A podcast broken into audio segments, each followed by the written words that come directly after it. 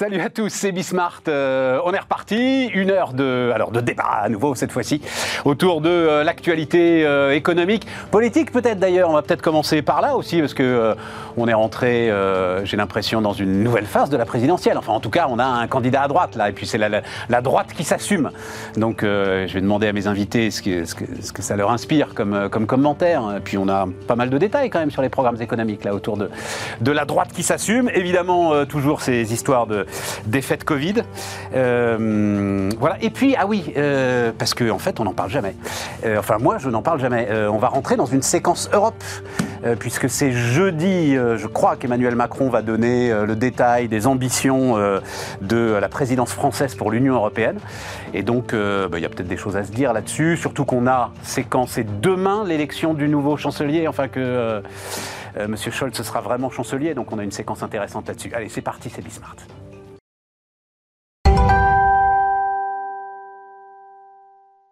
Donc, euh, autour de la table, Nicolas Dueb. Salut euh, Nicolas, euh, entrepreneur, patron d'Alchimie. Mais enfin, tu as combien d'entreprises Je dois te demander à chaque fois, mais trois ou quatre hein, En fait, toujours la même structure, mais je pivote. et, voilà, mais t'en as monté trois ou quatre, hein, des boîtes. Voilà, trois. Bah oui, oui, mais il faut. Bertrand Martineau, salut Bertrand, conseiller emploi à l'Institut Montaigne, et puis ancien je ne sais pas si je peux le dire comme ça, mais à un moment, tu as été un peu conseiller de la droite qui s'assume euh, ah sur le travail et sur l'emploi, Bertrand. Ah oui. Voilà, donc tu, vas nous raconter un peu euh, comment ça se passe. Et puis Philippe Wechter, salut euh, Philippe. Salut Chef économiste Ostrom Asset Management. On démarre là-dessus. C'est une, une, nouvelle phase de la présidentielle. Juste cette question très ouverte là, Nicolas. donc là, ce matin, il y a un premier sondage qui vaut ce qui vaut, qui met Valérie Pécresse à 17. on a l'impression qu'on rentre quand même dans une nouvelle dimension de la campagne. Comment est-ce que tu vois les on choses? On rentre vraiment dans la campagne. Ouais, voilà, c'est ça euh, les LR qui annoncent leur candidat, euh, Zemmour qui euh, s'intronise candidat.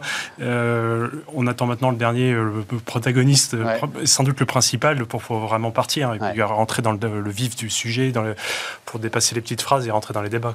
Ouais, c'est ça. Philippe? Oui, c'est le, le, fait qu'on ne dépende plus uniquement de ce que dit l'extrême droite dans le débat politique. C'est intéressant. Et, ça, c'est c'est important parce qu'on voit bien le, toute la dérive qu'il y a eu euh, euh, dans, les, dans les discussions autour de, de cette campagne électorale depuis euh, quelques semaines.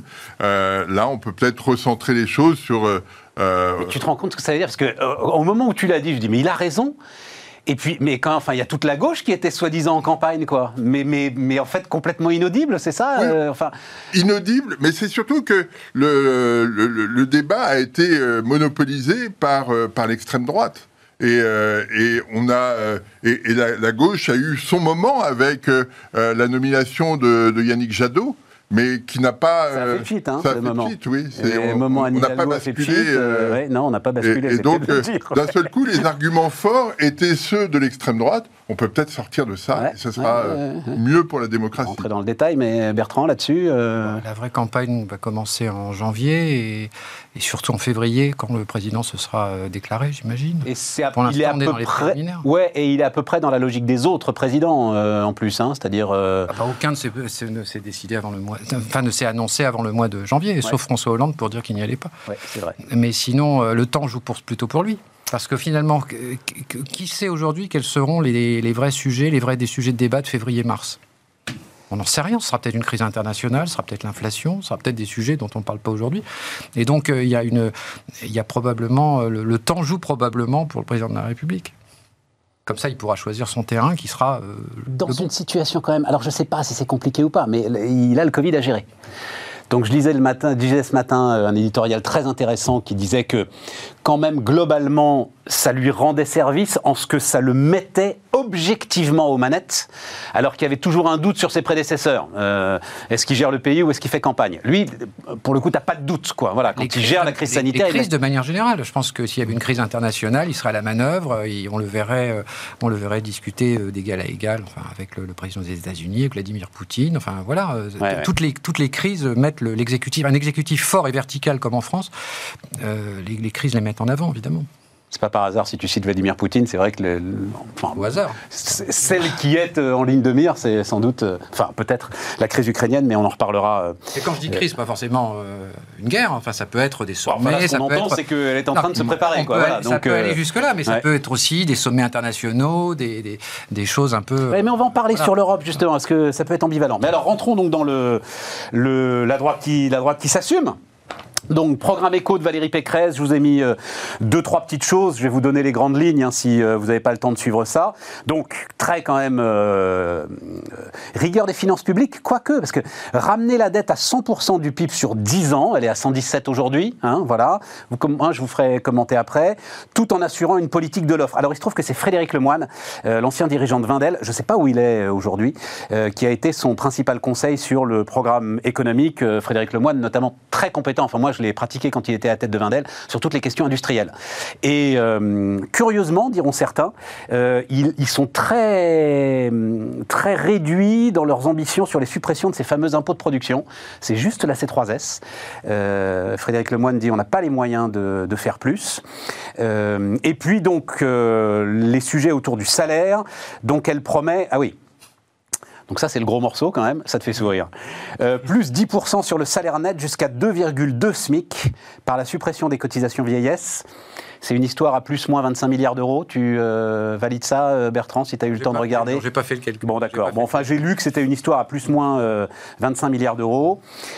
coup de pouce aux donations et puis 4 milliards en plus pour les allocations familiales qui seraient à nouveau généralisées. Ça, c'est le côté droite qui s'assume, droite versaillaise qui s'assume, on va dire ça comme ça.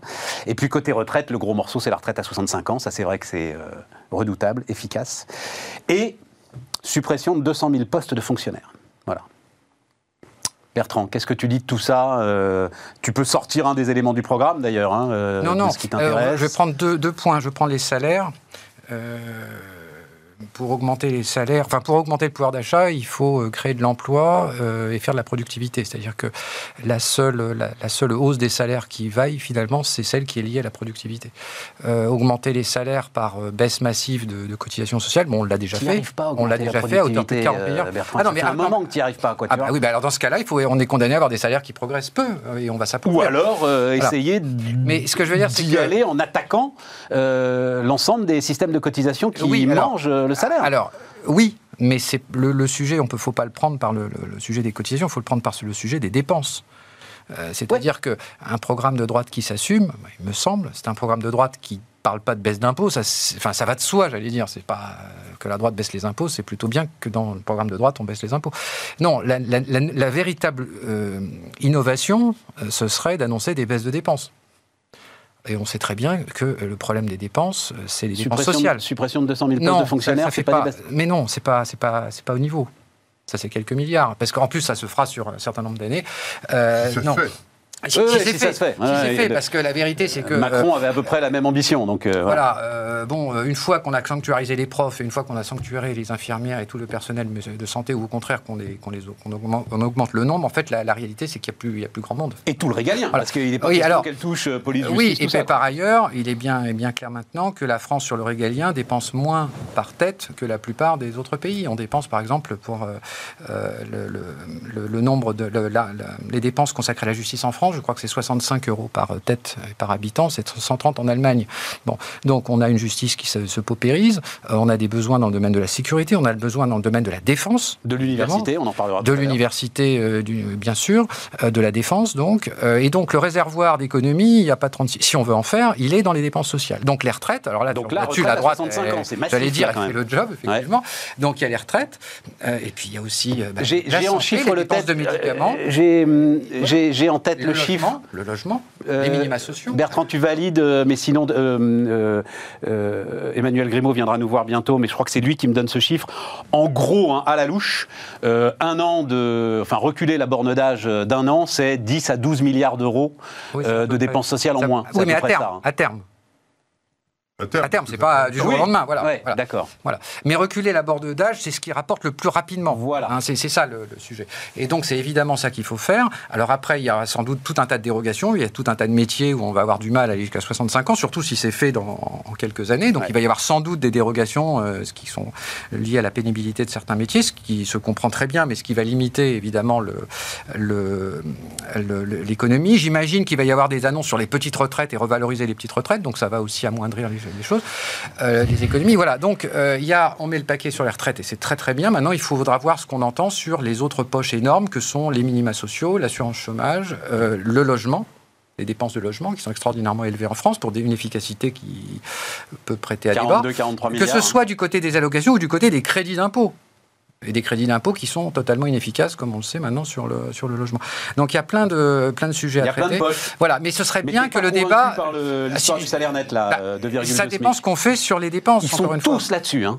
Euh, Zemmour, c'est un 13e mois euh, pour l'ensemble euh, de ceux qui sont dessus. Enfin, ils sont tous là-dessus. Macron l'a fait avec les, les cotisations chômage.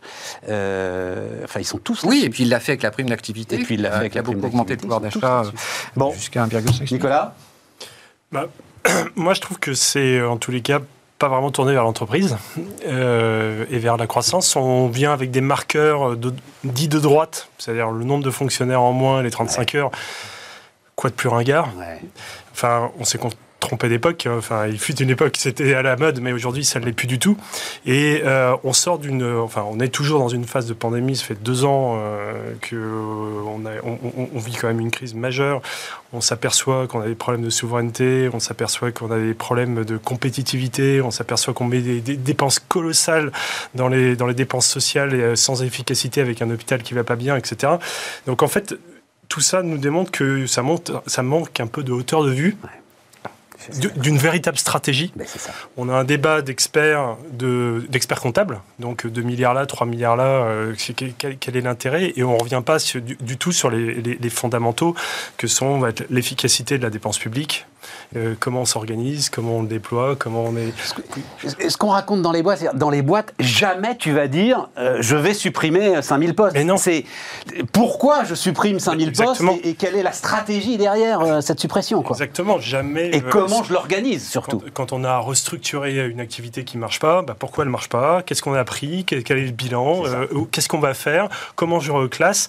Et donc, d'ailleurs, l'exercice qui est imposé au chef d'entreprise, il est colossal à ce moment-là. Là, on arrive, bon, je vais supprimer 200 000 fonctionnaires. Euh, sans doute que pourquoi 100 000, pourquoi 500 000, on n'en sait rien, c'est juste d'abord insupportable.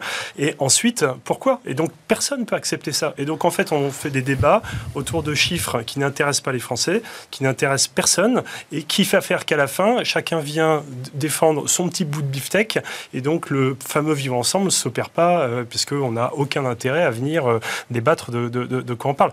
Moi, j'ai une, vraie question. Par exemple, quand on dit euh, il faut attaquer des dépenses, on a 32% du PIB dans les dépenses sociales. Et on est à 12 points de plus que tous les pays de l'OCDE on a quoi comme résultat dans notre hôpital et dans notre éducation? On n'a rien. Donc, euh, donc là, on a quand même le droit, euh, on a quand même le droit de se parler d'un minimum d'efficacité. C'est l'intérêt de tout le monde. En plus, on est aujourd'hui en plus on est dedans quoi. On est dedans, on est potentiellement malade, on a tous envie d'être soignés et on voit que ça marche pas. Donc euh, là, voilà, on a des vrais sujets de fond. Donc une droite qui s'assume, c'est une droite qui va attaquer le, dépenser plus en permanence. Hein. donc elle reprochait à quelqu'un d'avoir cramé la, caisse la caisse. Cramer la caisse. Fumer la caisse. à, Macron, à Macron, à Macron, elle reproche à Macron de cramer la caisse. C'est terrible parce que l'IA, enfin, le programme ou les mesures qui sont proposées sont les mêmes euh, et euh, on ne va pas attaquer cette inefficacité. Donc on ne progresse pas et on n'éduque pas et on, va tourner en rond et on va continuer à tourner en rond. Philippe quand on, lit les, mesures, on s'interroge sur l'originalité de ces mesures. C'est-à-dire qu'on a l'impression de les avoir lues déjà dans d'autres programmes. Mais je, et, et, ça, c'est terrible. Euh, 2,2 soit... SMIC. Pourquoi 2,2 Ça correspond, ça doit être un chiffre rond, il faudrait que je fasse le calcul. D'une part, il y a euh, réduire la dette publique, hein, c'est un discours qu'on entend, on ne sait pas comment. Euh, justement, pour revenir sur les, les, les, débats qui étaient évoqués, euh, là, on, a un, taux de dépense en pourcentage du PIB qui est historiquement élevé. Euh, comment faire pour infléchir cette situation? Euh, Probablement pas en socialisant le, salaire, probablement en augmentant le taux d'activité, le taux d'emploi. Là, il y a des choses à faire. On a un taux d'emploi qui est... Qui elle ne euh, donne pas de détails, mais elle veut renforcer la réforme de l'assurance chômage. Oui, oui, mais, mais le but du jeu... Et 65 ans, t'augmentes le taux d'emploi quand même. La retraite à 65 ans, t'augmentes le taux d'emploi. Oui, oui, oui, mais le but du jeu, c'est faire de telle sorte que euh, on, crée structurellement les moyens d'avoir, euh, euh, de se donner des marges sur les dépenses. Là, on n'a pas de marge du tout. L'objectif 100 milliards, 100% de, de, de, de dette en pourcentage du PIB dans 10 ans on y arrive comment? Par quels moyens? Tu sais, je pensais à un truc, c'est que de la même manière qu'on parlait des plans de restructuration, alors évidemment, c'est complètement idiot de comparer un État à une entreprise, on est d'accord, mais n'empêche, toutes les entreprises, la grande discussion euh, en ce moment, c'est en fait d'abandonner pratiquement, je ne sais pas si tu en es là, euh, Nicolas, l'exercice budgétaire, qui, vu la volatilité, la violence des chocs en ce moment, en fait, tu mets dans les grosses boîtes 6 euh, à 8 mois à faire atterrir un exercice budgétaire qui est obsolète à la seconde où tu l'as fait atterrir, il faut recommencer. Et donc, ils sont tous dans, alors ça s'appelle rolling forecast. rolling forecast, tous les trimestriels. Exactement. Et, et, même, tu vois, des fois qu'il est mensuel, enfin, etc. Et tout. Donc, en plus, c'est des projections à 10 ans, sur, enfin, comme le disait Bertrand. Ah, tu ne sais même pas dans quel. Il y, a, une autre question aussi sur, sur, la, sur la dette. On, sort de la COP 26 à Glasgow, où euh, très clairement, il va y avoir une nécessité d'investissement public important pour caler les choses, pour mettre les choses en place et que euh, on se retrouve pas avec 3 euh, degrés en 2100. Là, l'État a un rôle important. Si dans le même temps on dit bah non non finalement on va réduire tout ce qui peut euh, tout ce qui peut être fait, euh, comment on fait? On va en parler avec l'électricité. Oui, oui, c'est un, débat euh, absolument essentiel et dans un moment où encore maintenant les taux d'intérêt sont très bas. Donc c'est aussi des, opportunités de d'investir pour que effectivement on prenne à bras le corps toutes ces toutes ces questions de, de transition énergétique. Bertrand? Je suis pas tout à fait d'accord avec la comparaison avec une entreprise. Vas-y, vas-y. Euh, L'État ne meurt pas. Euh, c'est-à-dire qu'il est, quand même. Euh, s'il n'est pas long, un peu long-termiste, alors qu'il le sera. voilà. Donc, je trouve qu'il est normal, même si on ne sait pas, il y aura peut-être une guerre oui, dans un mais sur une stratégie, Bertrand. Oui, non, mais pas sur 2,2 Évidemment, c'est ça le truc. Non, mais bien entendu, mais enfin, dans une entreprise aussi, un budget est assis en principe sur une stratégie, ou alors c'est que l'entreprise va pas bien. Donc là, que l'État, se, enfin, qu'un candidat se projette à 5 ans avec une stratégie, à supposer qu'il y ait une stratégie, avec des dépenses d'avenir dans le nucléaire, par exemple, avec des dépenses sur la recherche-développement, avec des dépenses en plus dans le régalien, etc., ou effectivement des baisses importantes, et ça, ça va être le marqueur absolu, à mon avis, ça va être le vrai sujet sur les dépenses sociales, avec un scénario par ailleurs de baisse de, de prélèvements obligatoires dans la mesure du possible ça me paraît bien d'avoir cette trajectoire. Ensuite, s'il y a une nouvelle pandémie, une nouvelle catastrophe, les taux d'intérêt remontent, etc., et eh ben, on s'ajustera. Mais c'est quand même normal, y compris d'ailleurs pour rassurer les marchés, parce qu'on aura peut-être un sujet taux d'intérêt long dans quelques années, c'est quand même bien d'avoir euh, un schéma d'ensemble. Non, non, on, s'est mal compris. Je suis tout à fait d'accord avec toi, mais tu ne peux pas avoir ce luxe de détails. Tu vois, c'est ça que je veux dire. tu ne peux pas avoir ce luxe de détails sur un programme euh, euh, à 5 ans. Mais euh, en vous écoutant, c'est très intéressant et je m'interroge quand même un petit peu sur notre responsabilité à nous journalistes. Il se trouve qu'au départ, Éric Zemmour, quand on lui demandait un petit peu de précision, il était très dans l'idée je m'occupe pas de l'intendance. Vous demanderez mon Premier ministre. Voilà, vous demanderez mon Je suis pas ministre du Travail, je suis pas Elisabeth Borne. Et je trouvais cette réponse assez fondée. Et lui-même, en fait, a été ramené à sortir des... Euh, sortir des chiffres. Voilà, Alors que... surtout des chiffres anecdotiques, quoi. Voilà, Alors que la question qu'on a envie de poser à Valérie Pécresse, c'est quel est le rôle de l'État? Comment vous voulez euh, interpréter le rôle de l'État? Qu'est-ce qu'il va arrêter de faire? Et qu'est-ce qu'il va arrêter de faire exactement? qu'est-ce Et comment on va le rendre efficace? Aujourd'hui, qu'elle elle se prononce hein, après que l'État s'occupe des retraites, des chômeurs, des, euh, des, fonctionnaires, maintenant ça va être les petits salaires, puisque c'est, enfin, au, bout d'un moment, la conception même de la liberté, qui est quand même euh, sur les frontons de chacune de nos mairies, se retrouve questionnée. Si en tant qu'entrepreneur, vous n'avez plus que le droit de discuter les salaires de, votre codir, enfin, il y, a un problème à un moment donné. Quoi. Donc là, euh, on attendrait là-dessus et qu'elle aurait... Il y a un problème, Nicolas. Quand même, il y a un problème. C'est-à-dire, alors toi, tu es avec des hauts potentiels, euh, je sais pas si. Euh, Ouais. euh, voilà, mais, mais. Enfin, on en avait déjà parlé d'ailleurs euh, avec Bertrand, on a fait quasi une émission euh, là-dessus. Il y a un problème, effectivement, quand un SMICAR, si tu veux le faire sortir du SMIC, tu veux l'augmenter de 100 euros, ça va t'en coûter 500. là, on mais je crois qu'on en avait parlé ensemble. Exactement, mais on Voilà. n'est pas, là, là, on n'est pas que sur le SMIC. Non, ouais, on a jusqu'à parti- 2,2. Ouais. Mais, mais- mais on l'attend pas là-dessus. On l'attend. Il faut nous dire que- comment elle va repenser. Parce qu'on est à à côté de ça, pour faire la comparaison T'as quand même une crise du salaire médian. On Oui, peut mais- l'appeler mais comme ça. c'est une crise profonde au cœur de notre pays qu'effectivement un président de la c'est- mais- République mais est-ce que c'est la cause ou la, ou la conséquence? On a un énorme problème d'agilité Oui, oui, Euh, de toutes les entreprises. Tu le disais toi-même, on fait des rolling forecasts. Alors on va pas faire des rolling forecasts dans l'État, mais on a besoin d'agilité. Euh, tout gérer depuis euh, le ministère de la Santé, ça marche pas. Il faut à un moment donné déléguer au niveau de l'hôpital. Ces, ces formes de, de- de- de gestion, elles sont au cœur même de la campagne. Donc c'est une philosophie et on est en train de faire un débat de comptable alors qu'on a besoin de, de- de- de vision long terme, de stratégie, et on l'entend sur les piliers philosophiques de sa campagne. Et là, Philippe, vas-y, vas-y, C'est vas-y. ça qui est terrible, c'est que euh, globalement, euh, en quoi ce, ce programme va-t-il être audible? C'est-à-dire que euh, globalement, on, on- on ne sait pas, là, en regardant le, le programme, euh, ce qu'apportent les républicains au débat macroéconomique. Et ça va pas nous aider Et, et en ça- plus à faire Exactement. du débat économique un débat principal. Quoi. Exactement. Là, on a euh, des, des recettes. Alors, on tape un peu sur les fonctionnaires. 200 000, c'est bien. euh, euh, on ne sait pas ce que ça C'est ni représente. trop ni trop peu. ni trop ni trop peu. Euh, et, et comme on va mettre à côté des salaires et un montant d'une masse salariale, on va dire oh ça fait beaucoup quand même. Et puis et voilà, mais ça ne dira rien à personne. Par contre, le, le- le geste est symbolique. Mais une fois qu'on a dit ça, euh, qu'est-ce que va incarner euh, Pécresse sur le plan euh, que va incarner la droite sur le plan économique dans cette euh, dans l'élection présidentielle pas grand-chose. Alors, ce qui sera intéressant, c'est de voir au, mois de janvier euh, si euh, c'est la période à laquelle Emmanuel Macron se, se désigne comme candidat à la future élection. Est-ce que c'est, ce programme-là sera toujours d'actualité? Parce que là, on est, on est juste, on a un peu l'impression qu'on a sorti tout ce qui était dans les Bah, tiroirs. elle a un problème. Ouais, mais puis c'est- elle a un problème, c'est que c'est que Macron a fait quand même une partie euh, de ce qui était le cœur du programme des Républicains.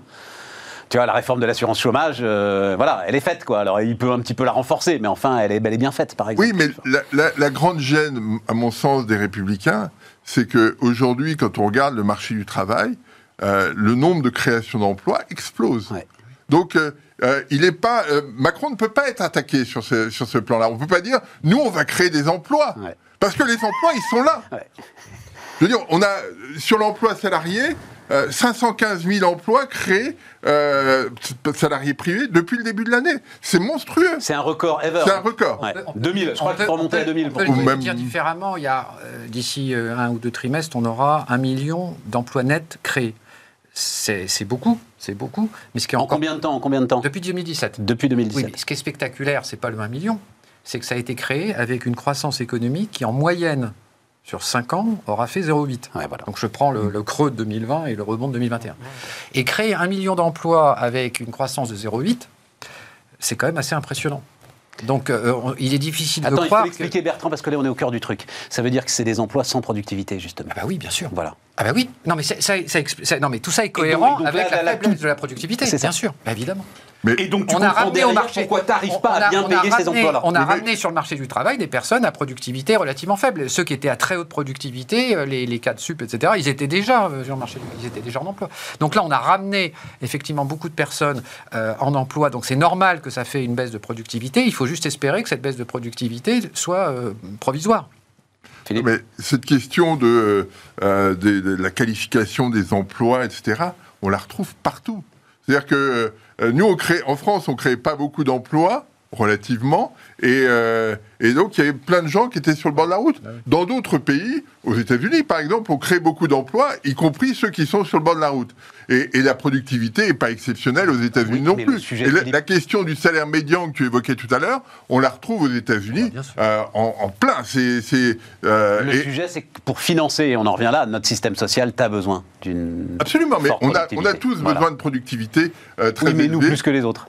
Et nous peut-être un peu plus que les autres. ça Voilà. peut se faire en deux phases. C'est-à-dire, dans un premier temps, on résorbe, on résorbe le, le- surplus de, chômage. Et donc, c'est normal que transitoirement, il y ait une faiblesse de la productivité. On appelle ça l'enrichissement de la croissance en emploi, mmh. mais traduit en termes de productivité, c'est bien un ralentissement des gains de productivité.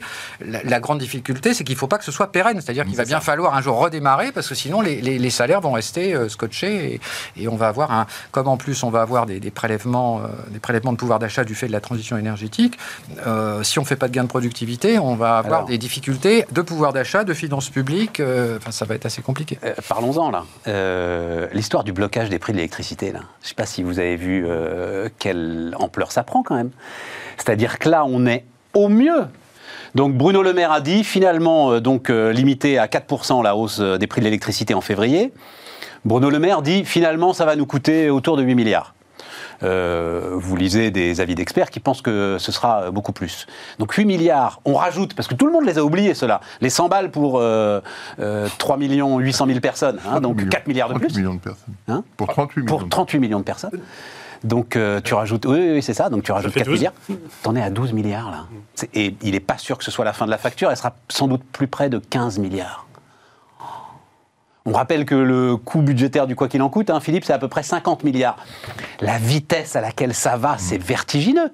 Donc si, enfin, je sais, moi, ça me donne parce que parce que on, a ça devant nous euh, euh, pour euh, des années et des années. On est d'accord. C'est le prix de la transition énergétique là qu'on est en train de payer. C'est un sujet qui est intéressant parce qu'il peut être attaqué sous l'angle un peu social des revenus, et puis il peut être attaqué aussi sous l'angle un peu plus stratégique, puisque c'est quand même lié à l'Europe. Hein. à partir du moment où on a construit nos centrales, on a fait l'Europe de l'électricité, qu'on a mis en commun les choses. Il euh, y, en a qui ont pris d'autres décisions en fermant leurs centrales nucléaires. Nous, on, a, on, a, on, les a gardées, mais on fait une moyenne de, du prix avec les différents pays. Ça a une implication européenne quand même. C'est, marginal. Bah quand même. Mais c'est aujourd'hui, on ne serait pas aussi sensible au prix de l'électricité si on était euh, indépendant. Alors euh, le prix. On serait en blackout si on était indépendant là. Tu sais, la, semaine dernière, la semaine dernière, on a dû importer. Hein. Voilà. voilà en fait, c'est sur l'électricité marginale. Hein. Non, non, franchement. Non, mais tu peux. Le sujet du je, suis pas en train de dire. Il marché européen de l'électricité, il nous protège plus qu'autre chose. Je, ne suis pas en train de dire euh, qu'il faut euh, vivre indépendant. Je pense que l'Europe, euh, c'est très bien, mais vivre ensemble, ça veut dire à un moment donné se faire des concessions et on, bénéficie des autres sur certaines choses et puis on leur fait bénéficier sur d'autres. Et là, pour le moment, on, on, leur fait bénéficier quand même de nos options de production d'énergie.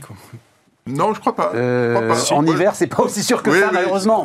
non, non, non, c'est bah bon, c'est un sujet qui nous emmènerait euh, trop loin, mais euh, en fait, le taux de disponibilité des réacteurs aujourd'hui est tel, mm. il inquiète légèrement. Alors RTE ne dira jamais qu'elle est inquiète, mais enfin quand même, on est sur un taux de disponibilité. Faut ne voudrais pas qu'il fasse trop trop froid euh, au mois de février.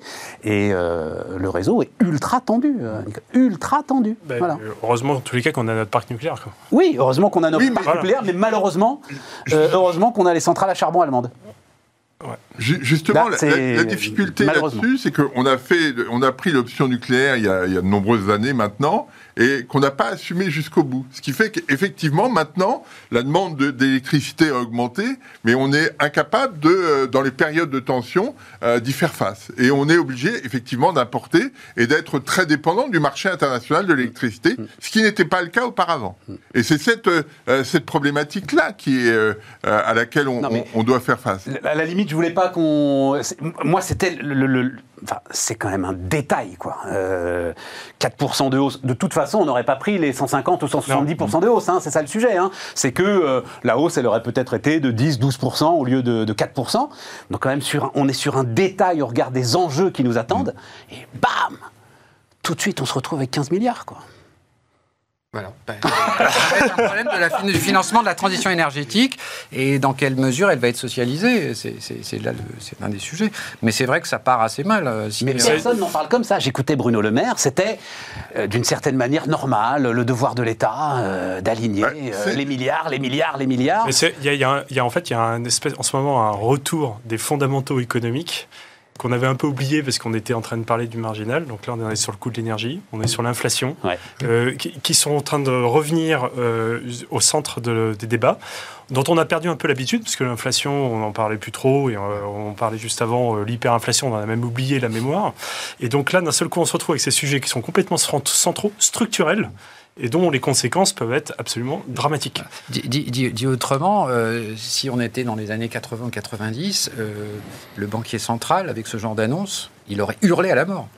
Un État qui accommode un choc d'offres, enfin, un choc donc euh, un choc du prix de l'énergie, un choc d'offres par une relance de la demande, en gros, c'est-à-dire pour soutenir la demande, c'est quelque chose pour un banquier central qui est totalement inflationniste et qui est affolant. Hein. Or là, les banquiers centraux mais en 1975, quand euh, Jacques Chirac a euh, euh, indexé les salaires sur les prix, j'ai pas entendu le banquier central français. il n'était pas indépendant. Il n'était pas indépendant. Oui, il pensais, voilà. deux ans, loi de 73.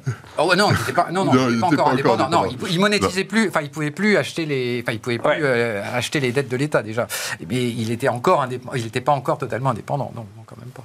Mais non, mais ça, c'est le problème de des banquiers centraux qui ont perdu leur pouvoir les banquiers centraux n'ont plus de pouvoir aujourd'hui. Qu'ont-ils fait Paradoxalement. Paradoxalement, parce qu'ils n'ont plus, ils ont, ils n'ont plus d'autre choix que de continuer à financer les déficits. Bah, quand on est arrivé, c'est ça. pour préserver l'euro. Quand, on est arrivé, euh, mais pas, pas, simplement en Europe. Euh, quand on est arrivé dans la crise sanitaire, les taux d'intérêt étaient bas partout. Donc, les banquiers centraux n'ont pas eu la capacité d'être le régulateur qu'ils étaient depuis 40 ans, en baissant les taux de façon spectaculaire. 600 points de base en 2008 pour les États-Unis. Euh, là, on était à 1,75% au moment de la crise où la crise se présente. Donc les États-Unis ont baissé leur taux de 1,75%, pas plus. Et donc l'impact euh, sur l'activité, sur la capacité à réagir, était euh, nul. en Europe, le taux de, refinancement était déjà à zéro depuis 2016. Et donc les banquiers centraux ont perdu la main à ce moment-là. Et le, seul point qui a été audible, c'est de dire nous, gouvernement, on prend en charge tout ça et, euh, vous, vous le financez. Et donc, on augmente la, taille euh, des bilans des, banques centrales et on n'est pas sorti de cette question. Là, on a l'impression que les banquiers centraux sont en train de revivre un petit peu parce qu'il y a de l'inflation et ils nous disent attention, il y a de l'inflation aujourd'hui. On montera les taux en 2022, fin 2022 ou en 2023. Hein. On va faire des efforts quand même. C'est maintenant qu'il faut le faire s'il y a des choses à faire. C'est pas une fois que l'inflation sera retombée. Bon, on marque une pause et on parle des enjeux européens justement.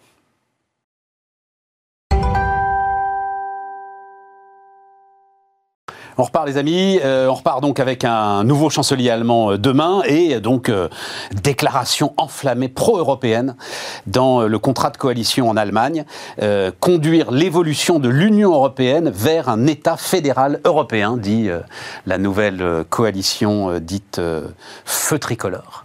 Euh, en Allemagne. Euh, donc Emmanuel Macron va préciser cette semaine euh, les objectifs de la présidence française de l'Union et juste quelques petits chiffres sur les Français et l'Europe. C'est l'Institut Jacques Delors, Kantar, Sevipov qui nous apporte ça. donc 56% des Français se disent attachés à l'Europe, 61% s'en sentent citoyens, 74% ne voudraient surtout pas quitter l'euro, mais seuls 36% affirment avoir confiance dans les institutions européennes. Voilà. Euh, voilà le résumé du truc. Comment est-ce que tu vois la séquence, euh, bah, Nicolas Déjà, je, trouve que c'est un calendrier heureux pour Macron, parce que euh, avoir une coalition allemande pro-Europe au moment où il va prendre la présidence de l'Europe, c'est quand même une façon de faire avancer les choses. Et ce sera plus heureux que pour les Allemands qui, eux, le premier semestre de 2020, se retrouvaient avec la présidence à gérer le Covid. Donc finalement, les sujets de fond passaient, passaient un peu au deuxième rang. Clair. Alors là, ce qu'on lit dans les déclarations aussi, c'est qu'il y a une volonté et euh, d'avancer avec les Français, et pas simplement une nécessité. Très clair. Donc euh, d'un point de vue positif, là, euh, on est on souligne, au, stabilo. Et moi, je, je, trouve ça intéressant parce que l'envie de construire quelque chose ensemble, ça me renvoie à une étude qu'on avait fait avec Croissance Plus et le G9 Plus. À un moment donné, on a, on a fait une consultation citoyenne de Français et des Allemands pour savoir comment construire des champions du numérique euh, européen. Et on a demandé des idées aux uns et aux autres. Et les Français, qui, ont, qui sont, à qui on reproche souvent de ne pas être européens, sont en réalité très européens, sont assez euh, ensemble, avec beaucoup d'idées, on met des choses en commun, on se développe. Les et on croissance plus, euh, Nicolas Non, non, là on avait 15 000 Français qui avaient, c'était des, citoyens au niveau français. Alors en revanche, on avait en face 10 000 Allemands qui ont répondu, on n'a pas besoin des Français pour pouvoir faire nos champions. Et, et donc là, on a quand même le petit paramètres euh, qui, qui, qui, créent euh, les troubles qu'on a un peu dans l'Europe, parce que en réalité, les Français sont quand même très européens et sont très euh, esprit collectif, là où les Allemands sont plus sur leurs intérêts, se battent pas pour une idée plus grande, universelle, mais sur leur, leurs ah, intérêts. et là, et là, ils ont élu quand même une coalition qui veut un État fédéral. Je crois qu'on en serait totalement incapable. Et Je hein. disais ça parce que justement, je trouve ça très intéressant finalement d'avoir des représentants qui vont finalement pas être assez loin de l'étude que nous on a mener pour pouvoir essayer de faire une assemblée parlementaire franco-allemande, comme il le précise.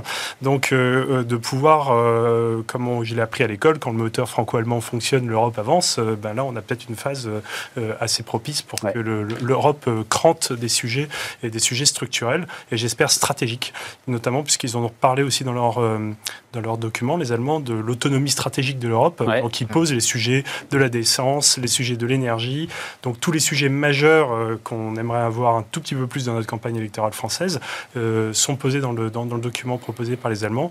Et c'est une opportunité pour Macron de faire avancer tout ça. Quoi. Et, juste l'idée, alors je le dis très très vite, hein, mais en fait c'était une idée émise par Macron il y a facilement deux ou trois ans. On tourne toujours autour de l'idée d'essayer de renforcer euh, les pouvoirs du Parlement européen, justement, pour, parce qu'il y a toujours cette idée d'institution européenne technocratique. Euh, donc essayer de remettre un petit peu de démocratie là-dedans et de faire en sorte que le président de la Commission européenne, ou la présidente, soit en fait euh, le euh, chef du parti qui arrive en tête aux élections européennes, quoi, quelque chose d'assez. les Allemands, les Allemands souvent bloqués, ont souvent bloqué parce qu'ils ont des concessions à faire. Et le Bundestag a des concessions à faire à l'Europe. Donc là, si on a une, une, majorité allemande qui est prête à faire ces concessions, bah, c'est une fenêtre de tir, une véritable opportunité pour tout le monde. C'est bien, Philippe. Un moment européen devant nous là? Ben, je crois qu'il y, y, a deux choses. Il y a effectivement ce, euh, cette idée d'un gouvernement fédéral que les Français appellent de leur vœu depuis très longtemps. Hein.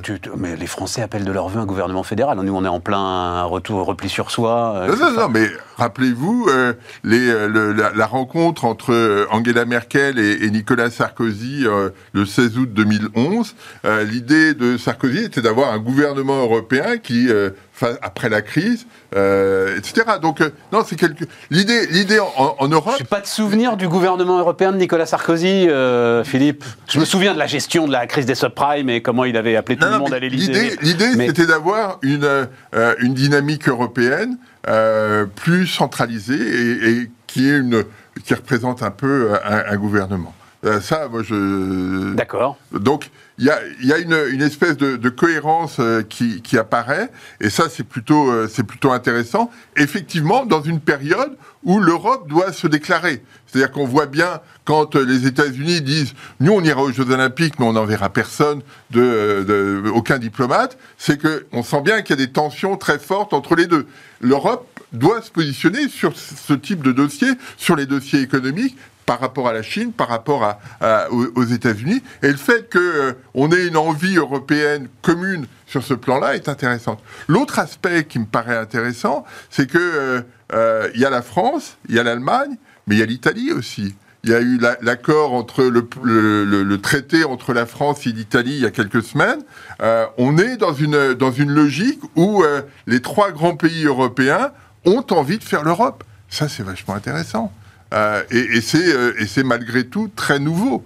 Et tu ne crois pas, parce que j'insistais auprès de Nicolas, la coalition allemande, là, elle est élue elle a été élue avec ces phrases-là euh, mmh. dans le programme. Euh, pas un parti en France ne serait élu avec ces phrases. Je, je, ne crois pas du tout que nous, on en soit là. Si tu veux, euh, l'ambiance gilet jaune, elle n'est pas du tout une ambiance fédérale. Tu crois pas, Philippe? Elle est plutôt au contraire une ambiance de défiance totale face à l'ensemble de. Euh, euh, Je, ne crois pas, je suis pas sûr, je suis pas sûr. Je pense que euh, effectivement il y a une, une partie et ceux qu'on a vus avec les gilets jaunes étaient en défiance vis-à-un de l'Europe parce que l'Europe est un très bon institution technocratique, quoi. ce que mais c'est Boris Johnson, hein, voilà. L'Europe c'est un, un, truc terrible. Il y, a, beaucoup d'avantages et il y a beaucoup de gens qui trouvent aussi que l'Europe était quelque chose qui, fonctionne bien. Donc euh, il suffit aussi d'expliquer les choses et de, rentrer dans, la logique. Moi, je, ne suis pas, je suis pas très. Euh, euh, je pense qu'on peut avancer sur ces sur ces questions. Et juste un, dernier point sur l'Allemagne. je disais l'autre jour que l'Allemagne n'était plus aussi, comment dire, ne regrettait plus le Deutsche Mark et que l'euro était maintenant la monnaie allemande. Non, mais, On va le valider ça. Mais je ne sais plus où j'ai vu ça. Ouais, bah, il, faut, il faut le documenter. Oui, oui, oui. Voilà, On va, on, on va le documenter et on en reparle. On. Je l'ai vu, c'est pas suffisamment. Euh, Bertrand moi, je crois qu'au fait, hein, donc les grandes déclarations en matière politique, euh, c'est pas comme en amour. Euh, en matière politique, les grandes déclarations, il faut, regarder un petit peu. Même, euh, même quand c'est écrit dans un contrat de coalition, là, c'est un truc. L'ambiance est très bonne, mais premièrement, on va avoir une, explication franche et virile, je pense, dans quelques mois après les présidentielles sur les questions financières et budgétaires. Ouais.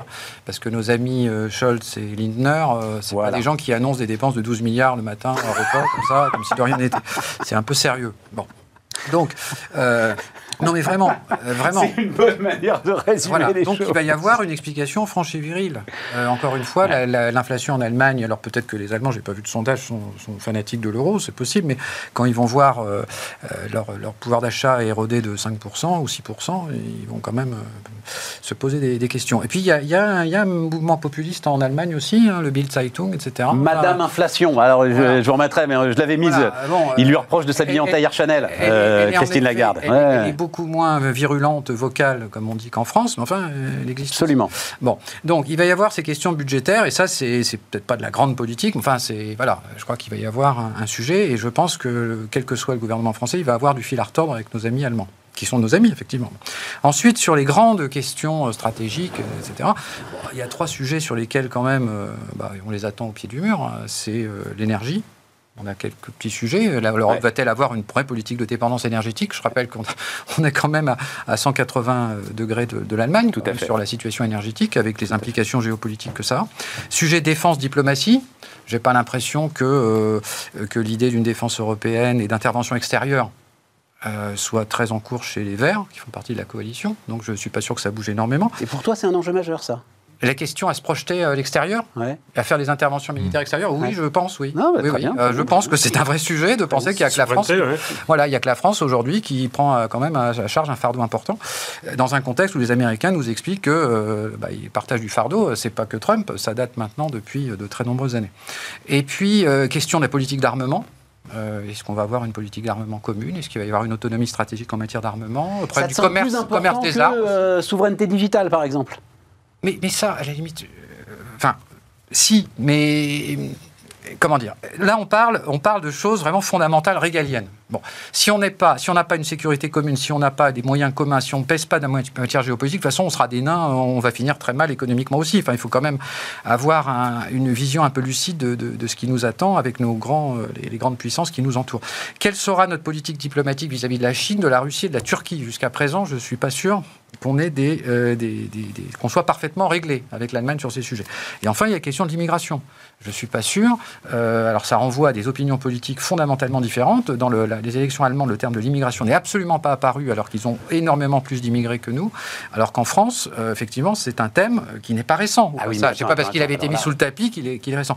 Donc, sur ces sujets-là, énergie, diplomatie, autonomie stratégique, immigration, on a des sujets avec l'Allemagne quand même. Le, alors, le contrat de coalition, il en parle de l'immigration. Et là aussi, es, alors, tu es à 180, j'en sais rien. Tu es à 180 avec le climat de la campagne électorale. C'est oui, l'Allemagne doit devenir un pays d'immigration. Parce qu'ils sont pas et dans ce... situation démographique que nous, et ils n'ont pas les mêmes sujets, c'est pas... Absolument, mais c'est pour dire, oui, ils en parlent, et euh, on, si je risque d'être orthogonal. Si, si, je mentionne l'immigration, l'énergie et la défense, c'est pas par hasard.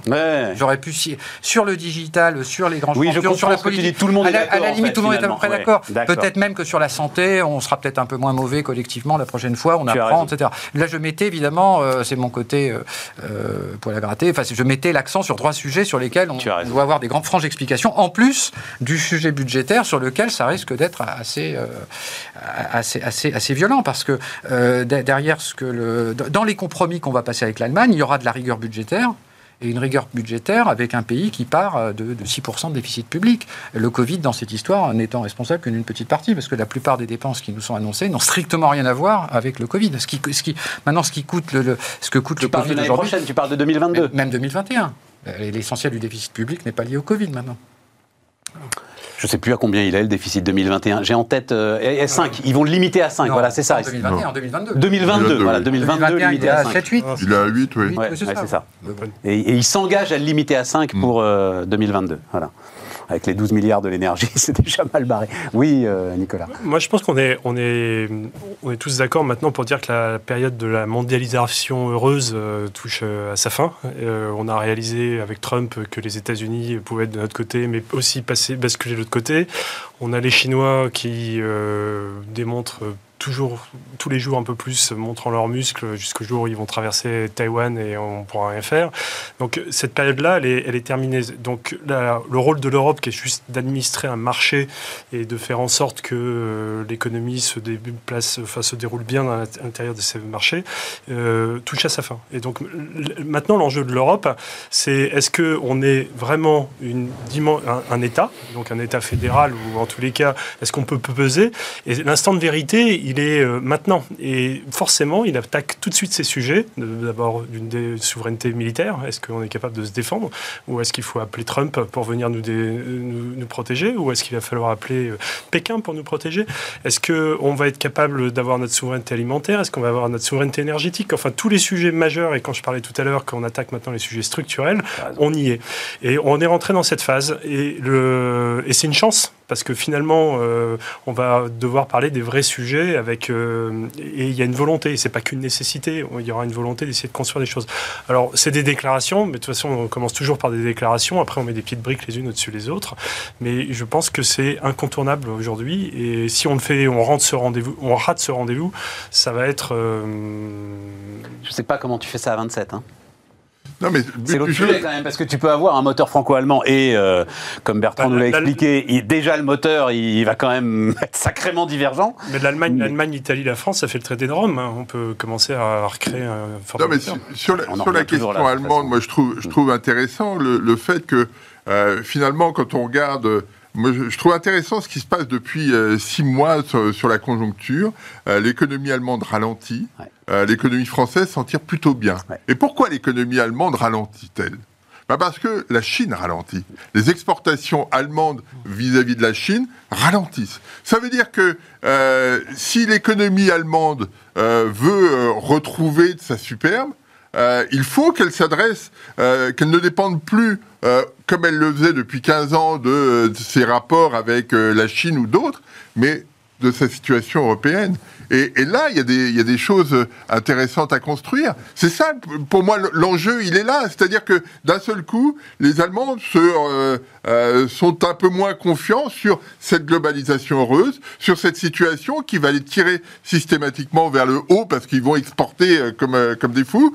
Là, d'un seul coup, on, on, est tous beaucoup plus complémentaires, codépendants en Europe. Et, pour que ça fonctionne, il faut qu'on mette tous la main à la pâte. Et comme par hasard, et comme par hasard, tu as euh, donc dans l'accord de coalition toujours conditionnement des accords de libre-échange à des engagements juridiquement contraignants en matière de protection de l'environnement, de protection sociale et de droits de l'homme. C'est un profond changement mmh. pour eux, ça. Mmh. Profond changement pour eux. C'est même quasi philosophique. Hein euh, C'est-à-dire, c'est fini l'idée, comme le disait Nicolas, où les échanges, l'idée très libérale, je dois bien l'admettre, hein, où le simple fait d'échanger et de croître ensemble allait nous rapprocher. Visiblement, c'est plus compliqué que ça, il faut bien l'admettre. Et donc, euh, là, voilà, c'est ils l'ont toujours refusé, les Allemands, hein, je ne dis pas de bêtises, ils ont toujours refusé. C'est pour ça d'ailleurs que euh, l'ensemble des accords euh, qu'on essayait de passer étaient assez régulièrement dénoncés chez nous par les activistes, parce que justement, il n'y avait pas assez de contraintes sur euh, les, plans environnementaux et sociaux. On, voilà. accepté la taxe carbone aux frontières. Ah, mais enfin, ils l'ont accepté. Ils non, non, non, non, Philippe, ils vont l'accepter maintenant. Non, mais, ça a été validé à l'échelle européenne la précédente euh, majorité, euh, autour d'Angela Merkel, euh, c'était absolument pas réglé cette question. Oui, oui, absolument pas réglé. Voilà. Là, effectivement, on se rend compte que ça va l'être.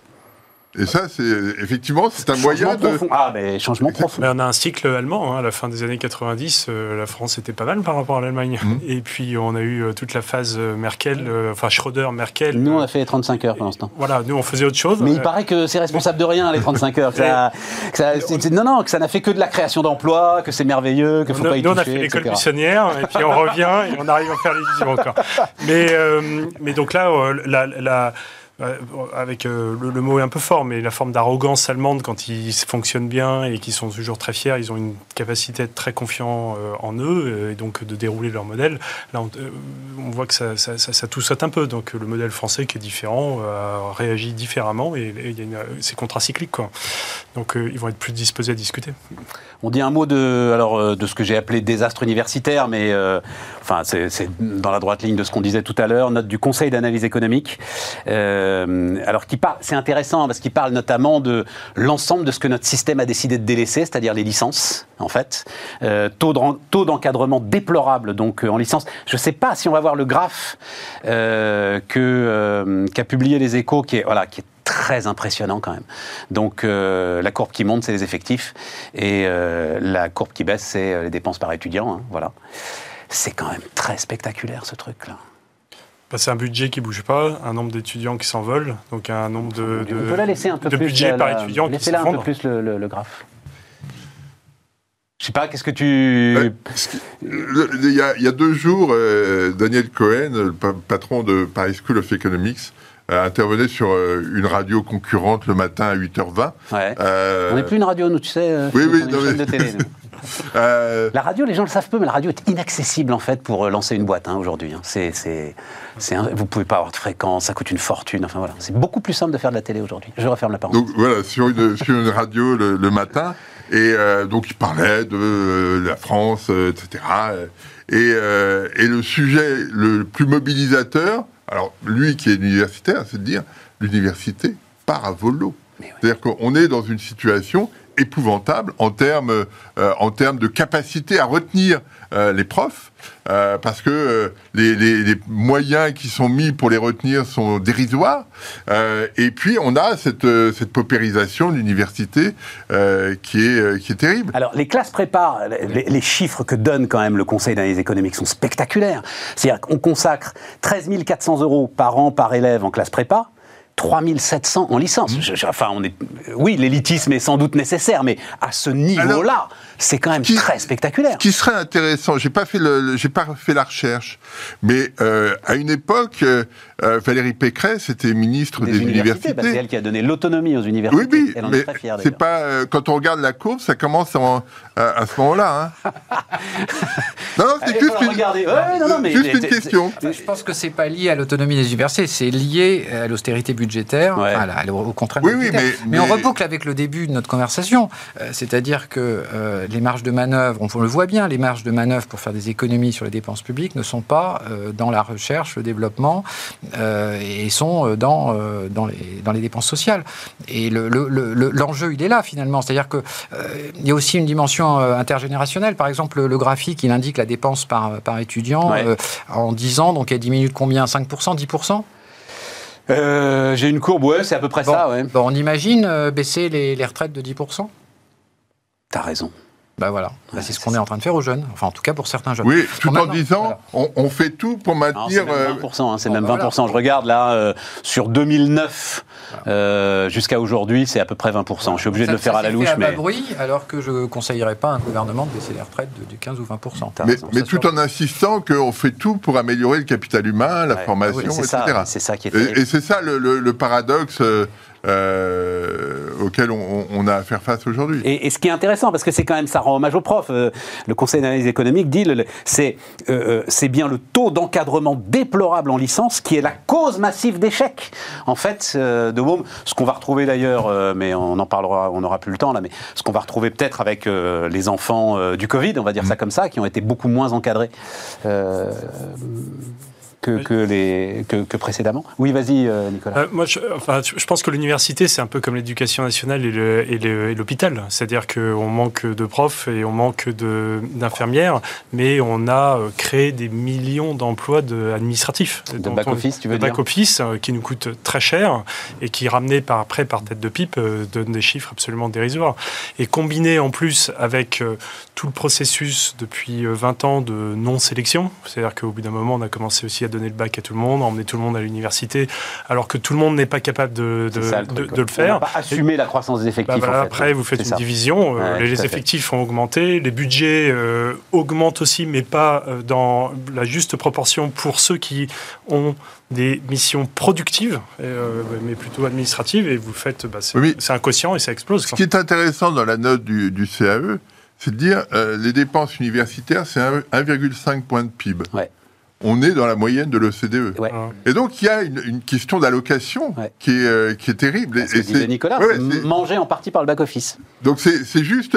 Et on, voit bien dans les discussions qu'on a eues, là, c'est euh, on a un vrai problème d'allocation des ressources. Et, de toute façon, tu peux pas être champion du monde. Alors, euh, les Danois nous sont repassés devant, là, ah. bonne nouvelle.